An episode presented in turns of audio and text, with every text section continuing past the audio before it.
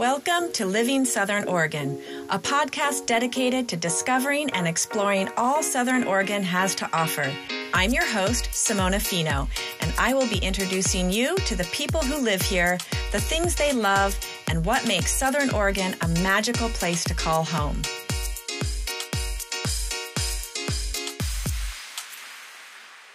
Welcome, everyone, to another episode of Living Southern Oregon.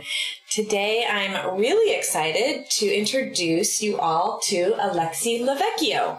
Alexi is the Forest and Climate Coordinator with KS Wild, and today she's going to speak to us about preparing your home and property for wildfire as we head into fire season here in Southern Oregon.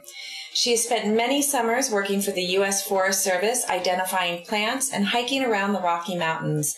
Alexi has a deep appreciation for the natural world and how our public lands are managed. She's lived here since 2019 and enjoys spending time outdoors, either hiking, biking, or skiing. Perfect place to do all three. I know. That's why I love it here. Welcome. Thanks. It's good to be here. Yeah. So tell me your journey. How'd you get up to live in Southern Oregon? What brought you here? So, And where were you before? right, I was coming from Montana. Um, and like I said, worked for the Forest Service, and that was seasonal. So I worked six months in the summer doing plant surveys, and then I would have the winters off. So I would either be going abroad or skiing somewhere in Montana. And then after like six years, I was kind of like I'm ready to settle down. I want to have a garden. I want to get a dog. And so my partner and I were like, what about Oregon? And I knew nothing about Oregon. I think I came here a couple of times. I went to Bend maybe, but never to the Rogue Valley. And then my partner got a job. And so I was like, I, I better start looking for work. And then just moved to Ashland out of the blue because my partner got a job and then I, I applied to a job with KS Wild and then we landed here and it was supposed to be like, I think this is going to be temporary. Like we were just used to living seasonal. And then I fell in love with the place. I fell in love with my job and then we stayed.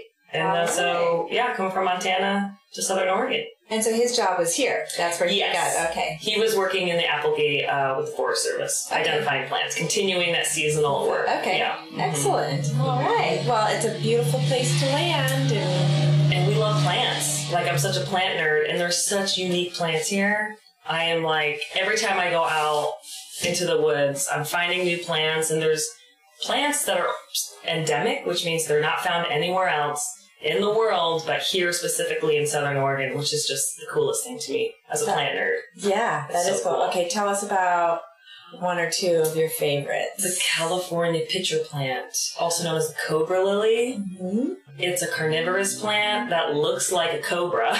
like you find it in like wet bog, so it constantly needs cold running water around. And um, yeah, it traps bugs in its Uh-huh. little like column, and then it has these enzymes that just like kind of kill the bug, and then it just leaches the nutrients into the plant. And that's only found around here in Northern California. Awesome. So you have to look up a Yeah. picture. It's really unique and I've really seen cool. them before, Yeah. but I don't know that I've seen one. I like I've seen a like in a nursery or something. Okay. or in a- Yeah. Like not not in the wilds. If you ever go to like the Illinois Valley, to Cave Uh-huh. Junction area, there's a little um, boardwalk that you can go. It's like the eight dollar mountain boardwalk, and they're all Oh, around okay. there. That's a good place. to get easy Ooh. hike to get to. Yeah. All right, we're gonna note that one so that people can go check that Oh, one out. Eight dollar Mountain Boardwalk. hmm Okay. So you landed here and you landed at KS Wild. Tell us. I'm so curious. What is? I know we're just laughing about this job title, right? Just because it's it's never anything that appears on that high school list of you could be a hairdresser or a real estate agent or a banker. It's like a forest and climate coordinator. But tell us a little bit about what you do. Yeah, really, it could be anything, right? The forest and climate coordinator. But um, I was hired with KS Wild to organize around the Northwest Forest Plan. And the Northwest Forest Plan is a land management plan that governs how our public lands are managed. So it's all of Western Washington, Western Oregon, and Northern California. Like 24 million acres are managed under this plan. And what's the plan called again? The North The Northwest Forest Plan. Northwest Forest Plan. Okay. And all of these plans are updated um, every 10 to 15 years. So the plan was written in 1994. So we're a little bit behind on revision on some of them. But I was hired to go into rural communities in the Illinois Valley and the Applegate Valley and just talk to community members and understand like what is your relationship with your public lands and what do you do on your public lands? And do you have a relationship with the, the land managers there?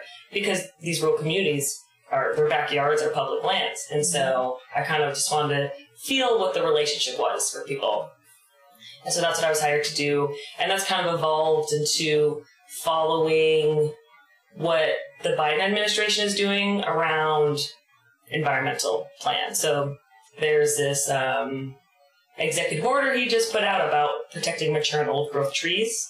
And so I've been following that a little and kind of messaging to communities um, that our forests store a lot of carbon, and it's really important to save our oldest, biggest trees because they're storing vast amounts of carbon, um, which is ultimately helping us in the fight against climate change. Yeah. So, federal land management policy stuff, but also the climate piece to it, like how our forests are really important for climates and climate change. Yeah. And it sounds like it has obviously a big community piece of it because you're Mhm. really diving into the community and seeing how communities utilize lands and are involved in what's Mhm. important to them. Absolutely. It's super interesting. I was talking to so many people and just listening to their livelihoods or how they ended up here and why they live rurally or, you know, wildfire came up all the time. That was like the one thing that was, no matter who I spoke to, they wanted to talk about wildfire. Yeah. And they wanted to talk about like, what is the Forest Service doing, or what is the Bureau of Land Management doing, or how are they managing the forest for fire, and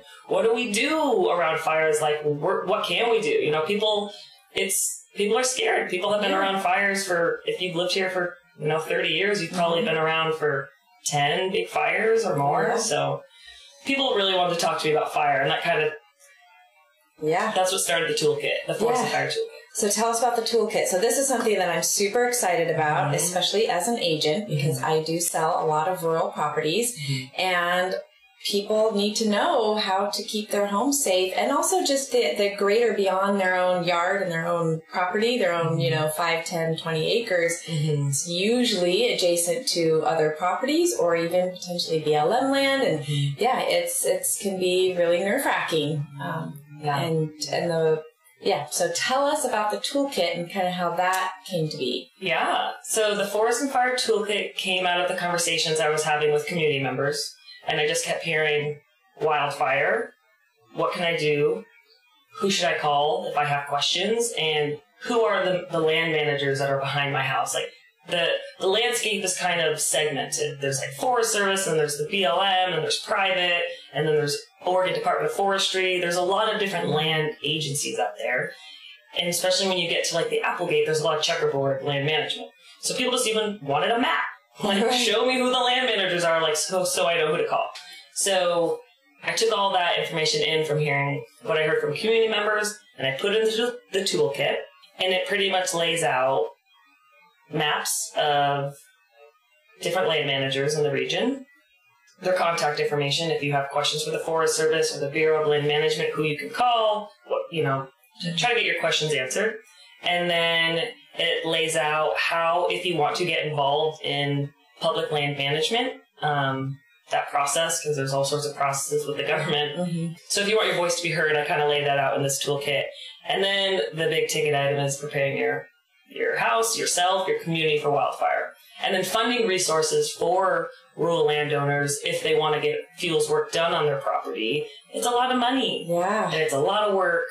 So I have a list of contractors in there that people can call depending on where you are. If you're in, this also extends into California. So if you're living in California, there's lists, and if you're living in Oregon, there's lists, and then there's a whole bunch of resources on um, different funding opportunities. And those change yearly, but the, the funding resources I have in here are the ones that are pretty standard. Um, and it kind of I lay out how to apply for the funding because that's also a whole other, I'm sure. a whole other i'm sure they don't make Yeah. it real easy they don't. A lot of paperwork, but a lot of paperwork organized. surprising i'm shocked bureaucracy So much bureaucracy. but it's available. Yeah. So people do have resources available if they Mhm. need help with managing their land. So let's say if you have a 20 acre property and you need help and most of it's wooded, you can find resources to Yeah. help. What kind? Give me an example. I'm Sure. But There is group, or it's a federal um, agency called the National Resource Conservation Service. NRCS is the acronym, and they have an environmental quality incentive program. And so what that is, is you create like a forest plan for your property. You can be like, okay, I have 20 acres and I love these big trees over here and I like the pines and I have this little like riparian area over here and I want to keep this nice, but I'm really worried about my house and a tree falling on it or when a fire comes, I want to make sure I thin some trees. And so you kind of lay out what you want. And then if it's within, you know, you have to follow some guidelines so you qualify for the grant, but it's very much, um, you, you have a say in how you want your property to look. And then you just kind of stay in a set of requirements with this grant program and they give you money to essentially thin your underbrush, all your shrubs and stuff. That's kind of like your ladder fuels that will kind of move the fire around. So you can kind of knock back some of those, that underbrush. And then also if you have a lot of trees and you want to thin some out, this grant will pay for that. And I think it's 75%. So you're paying 25%. It's a cost Still, share, but you're still that's saving a ton of money. That's a Mhm. huge savings. Mhm. That's fantastic. And there's like a part of that that I think it's uh, two years as a maintenance, like an upkeep, that they'll come back in two or three years just to. There's still money there to be like, oh, I see some trees are growing back or the shrubs are growing, and they'll come back and maintain that for you, which is also really great because that's something that you have to keep doing because Yeah, vegetation grows back, trees encroach, so you kind of have to upkeep it. Yeah. So are they coordinating the actual work of it, the finding the people that come in to do that as well, or is that up to you to find? You Where do you find folks to do that? Right. So you have to find a contractor, and they have a list. Like they they, can list, tell you, like Oregon Department of Forestry has a whole list of, of local contractors, and they'll and they'll guide you. Or you could have like, I, I want actually I shouldn't say it. I don't know. I could you can probably do some of the work, um, and then you will just get reimbursed. But um, you can also get a contractor. Yeah. Yeah. And I'm guessing a lot of people, some people are comfortable doing some of that work, but probably not, you know, once you start getting to trees. Cutting big trees, Yeah. yeah. that's, yeah, you gotta make sure you know what you're doing there. Yeah. so yep, they kind of lay it all out for you. They want they want you to be successful and make it as easy as possible because they know it's a bureaucratic kind of nightmare. But yeah. they But help. once you get through the bureaucracy, yeah, it's great. Yeah, excellent. Yeah. Okay, well, that's Mhm. good information. So that's going to be that's in this toolkit. Yep. Um, and then tell us some of the other things that are in the toolkit. I know we're, we've talked a little bit about the land part, Mhm. but also your home and up close to your home. I know there's a lot of different things that one can be doing. Definitely. This is kind of my favorite part to talk about in the toolkit because it's these things that I'm going to lay out are like when you're done listening to this podcast, you can just go and do it and it takes 15 minutes and you can feel better that you're doing something to prepare your home. You know, gives you a little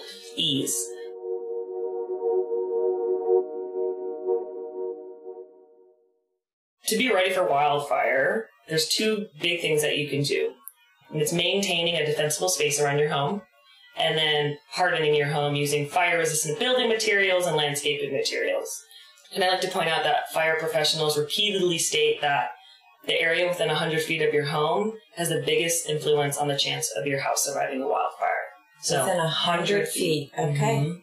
And, and the defensible space, they kind of, the fire specialist or whoever has come up with this concept has kind of put your house into two zones. You have zone one, which is from your house 30 feet out, all around your home. And zone two is from your house 100 feet out. So not everyone's going to have a zone two. It just depends on your property size, but two zones. So defensible space. This is, I have six no cost ways to create defensible space and I lay it on the toolkit and I can talk about a couple of them. Yeah.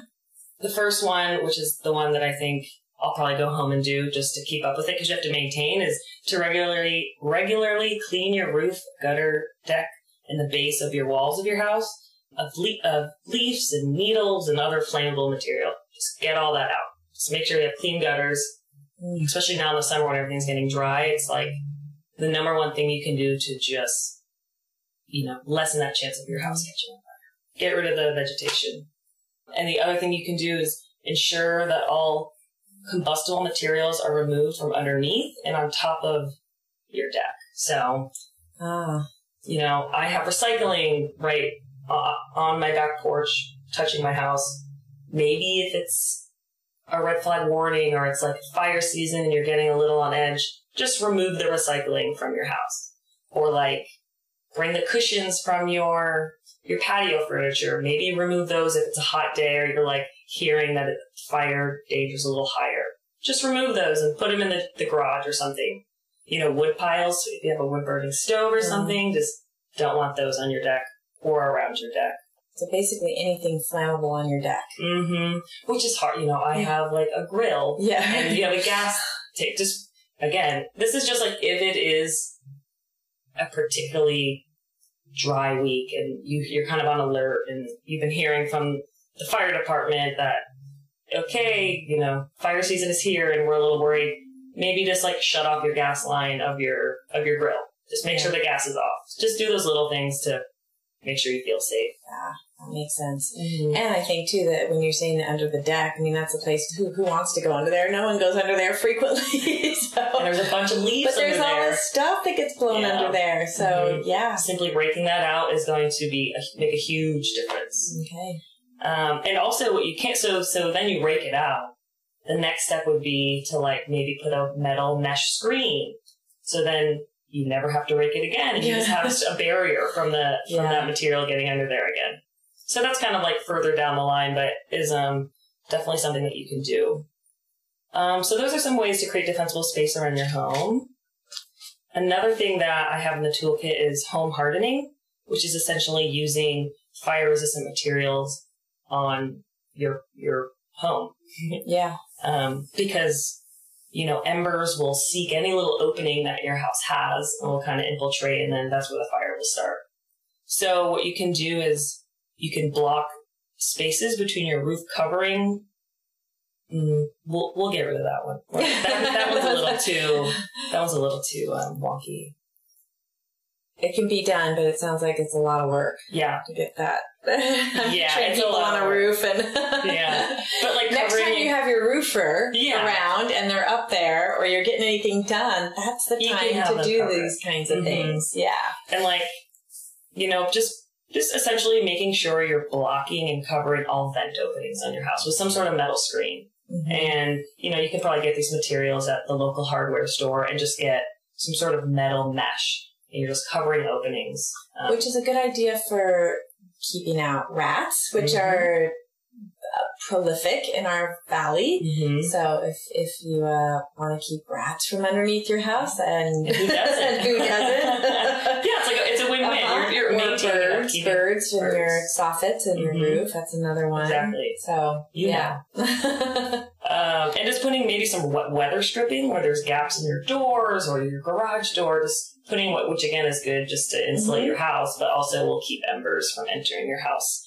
So there's little things that you can do and you can tweak that are just, you know, you do it once and then hopefully you don't have to do it again. And it could be like one day you just go out and you're like, I'm going to cover all the vents with a metal mesh in my house today. Yeah. And then you could just cross it off the list forever yeah, and you feel good that you're protecting your home and you're preparing your house for wildfire.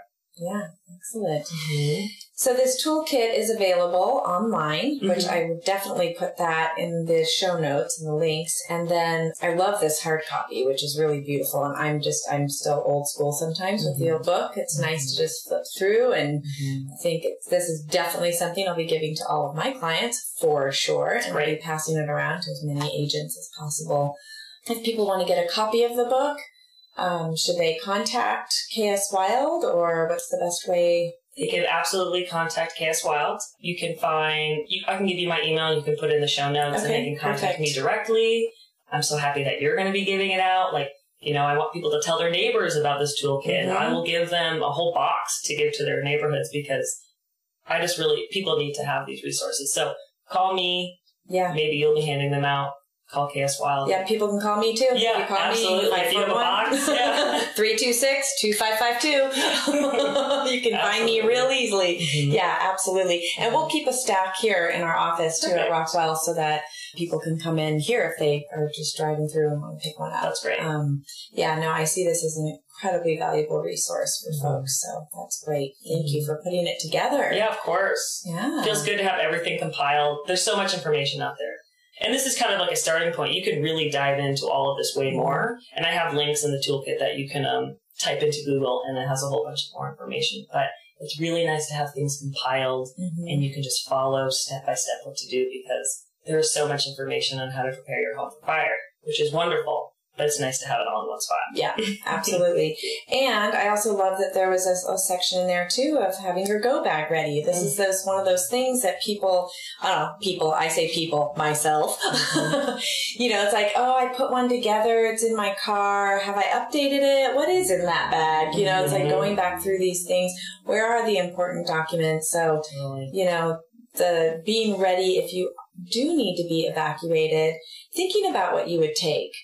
Um, you know, I, I was actually at somebody's house I was showing and it was so brilliant. I loved their, they had by the front door Mhm. a sheet of paper and it was clear they had a lot of art that they really loved, but they numbered all of their pieces, Wow. which in order Of which, what to grab. of what to grab. And it was right there on the, by the front door. So if they needed to get out, they knew between the two of them what was going to be grabbed and they'd have it right there. So there was no like, wait, what did we say? Wow, that like gives me the goosebumps saying that because that is so real. It's like you are you already know the art that you love, but the fact that it's like on a, a panic situation that you're like you have like under five minutes to do all these things that you almost need these reminders posted around your Uh-huh. house of like do this, do that, and then get out. yeah. So Yeah, that's I was amazing. impressed. I was very impressed. Yeah. It was a very well laid out house. It was a gorgeous home and extremely organized people, Yeah. which I always love when I see. You know? Yeah, that's great. So yeah, Yeah, and I think another so having a go backpack is like awesome. You can do that, you know, it can take 20 minutes, just Mhm. just get it done. And I think the second part of that is signing up for emergency alert notifications because uh huh. You may not how are you going to know to evacuate and get your go bag if you're not getting these alerts? So, Mhm. in this toolkit, depending on what county you live in, I have links um, where you can sign up for like Oh, Jo- Jackson perfect. County notifications, Josephine County, and so that's a huge step in emergency preparedness is making sure you're getting alerts. Yes, that is excellent. Mhm. Oh, I love it. Yay. and just in time. I mean, No. hopefully, I'm just going to cross, I know everyone's crossing fingers because we had so much rain this year that hopefully that helped things a bit. I've heard a little bit of spot fires here and there, but hopefully nothing.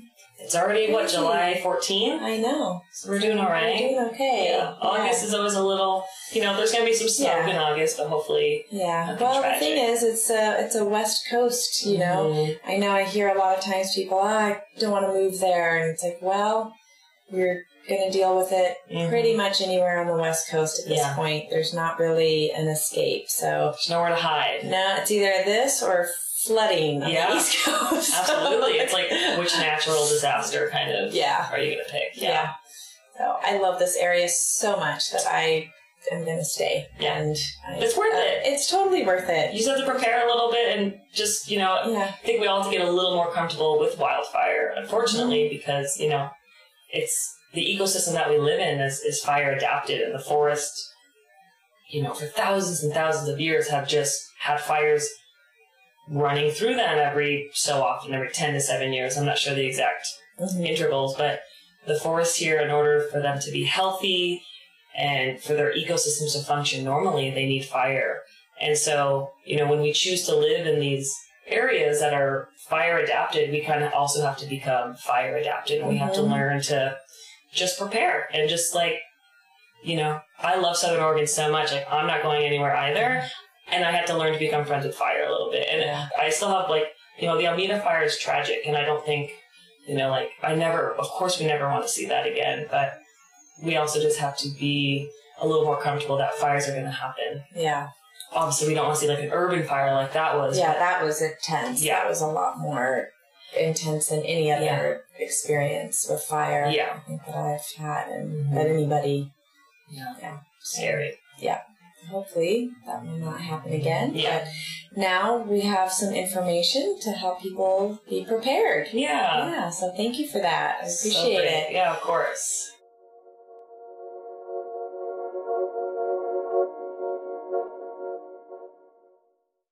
Well, I would also love to ask you, which is on a whole different topic, mm-hmm. like since you've been here for a few years Mhm. now and you love it here, what do you love about this area and what are some of your favorite places for listeners who might be coming in from somewhere else or mm-hmm. thinking about moving here or people who live here that you know just wanting to either get outside more or explore more? I'm open to hearing anything mm-hmm. even you know your favorite vineyards your favorite do you have any favorite Yeah. restaurants or hikes or spots that you love biking or any of it This is a great question because I have so many favorites here. Yeah, right. like I feel like I can wake up in Southern Oregon and be like, what do I want to do today? I have so many options. I could do whatever I want. Mostly because I love being outside and there's just Yeah. hiking, biking. But one of my favorite hikes is the South Fork of the Rogue. So the Rogue River, it has a couple trailheads along it. And I, and I just did this trail last weekend when it was like, it was hot last weekend. it was And the trail it was like shady. You're along this beautiful river. There's huge old growth trees. Like the biggest sugar pine, I think it was like, it's over 500 years old. And it was maybe the biggest tree I've ever seen. And there's like a little um, plaque that talks about it. And it's really amazing. But when you're in that forest, it feels like it's 70 degrees. And you know, you, if you beat the heat. It's like an hour and a half from Ashland. It's amazing. South Fork of the Rogue. South People Fork should go and do that if you like where's that trailhead out of it's past Butte Falls. Okay. A little bit. Um, okay out that way Yeah, you can Yeah. type that into Google and Yeah. bring you there. So I love that hike. And I also love biking on the Greenway. mm-hmm. From so I live in Ashland, and I love biking on the Greenway to um, Clyde's Corner, yes getting pizza, and they have delicious cocktails, and it's just so fun. You can like bring your dog, or you can bike, and it's like such a fun scene. You can sit outside and like I just love connecting my like recreation, outdoor hobbies with good food. uh-huh And I feel like Southern Oregon, you can do that. You can go hiking, you can go biking, and then you can just go to like any amazing restaurant and sit and enjoy. And it Yeah. feel you're outside still. It's really lovely. Yeah, I've done that before over at Clyde's on my bike. Yeah. we rode from Medford to Ashland, and then on the way back, stopped in there. Such a good stopping Yeah. point. And the Greenway, I mean, it extends Mm-hmm. quite a distance. It goes from Central Point to Ashland, so it's a really lovely, no traffic. hmm You're just on a bike and pedestrian path, and mm-hmm. it's awesome. It's awesome. And you're along the creek, so you can like stop and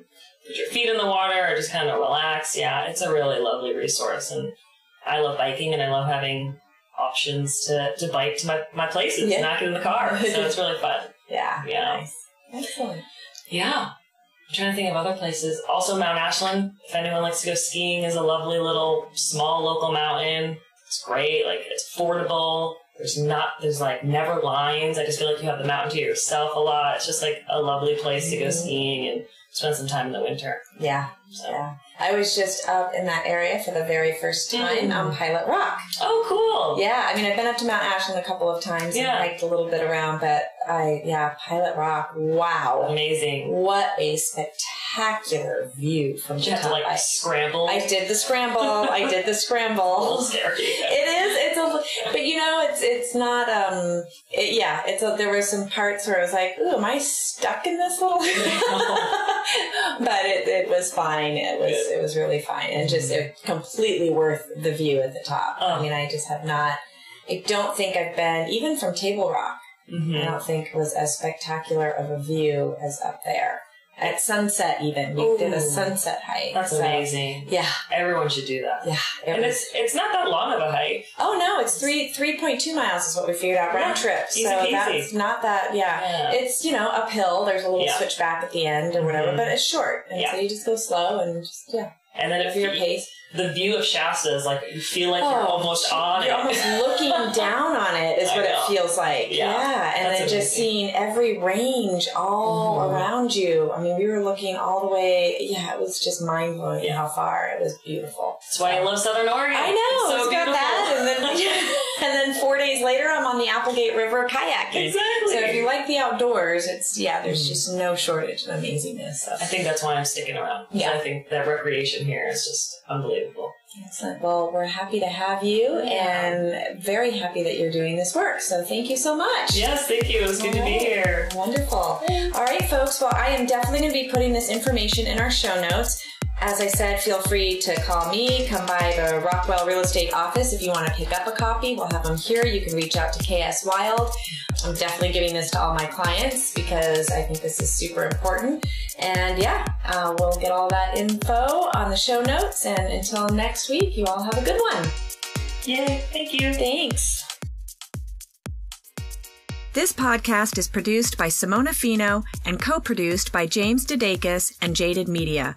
Original music by Samuel Lawrence.